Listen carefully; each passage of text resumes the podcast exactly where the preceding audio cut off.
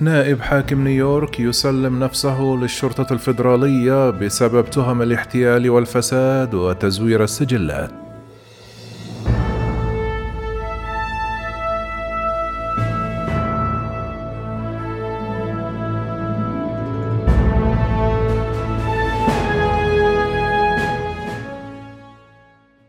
سلم نائب حاكم ولاية نيويورك الديمقراطي براين بنجامين نفسه للشرطة الفيدرالية الثلاثاء ومثل أمام قاضي في إطار قضايا فساد وفق ما ذكر مكتب المدعي العام في بيان.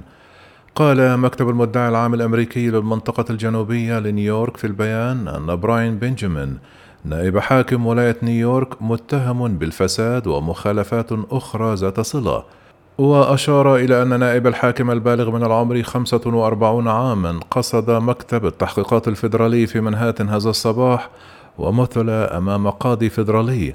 قالت صحيفة نيويورك تايمز أن بنجامين متهم بالرشوة والاحتيال وتزوير السجلات والمسؤول المنتخب متهم خصوصا بأنه استخدم نفوذه منذ عام 2019 كنائب في برلمان الولاية من أجل تحويل إعانة تديرها الولاية إلى منظمة يسيطر عليها مستثمر عقاري لقاء تبرعات لصالح حملته ليتم انتخابه في عام 2021 كمراقب مالي لمدينة نيويورك.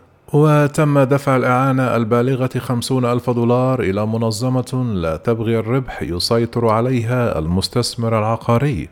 وكذلك يتهم بنجامين بتقديم وثائق مزورة عند إعلان ترشحه لمنصب نائب الحاكم في انتخابات 2022 والانخراط في سلسلة من الأكاذيب والخداع لتغطية آلة الفساد.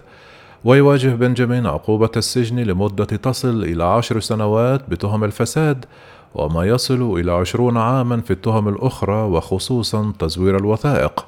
تولى بنجامين منصب نائب حاكم نيويورك في أغسطس الماضي خلفا لكاثي هوشل التي أصبحت حاكمة الولاية. نفسها بعد استقالة سلفها أندرو كومو المتهم باعتداءات جنسية.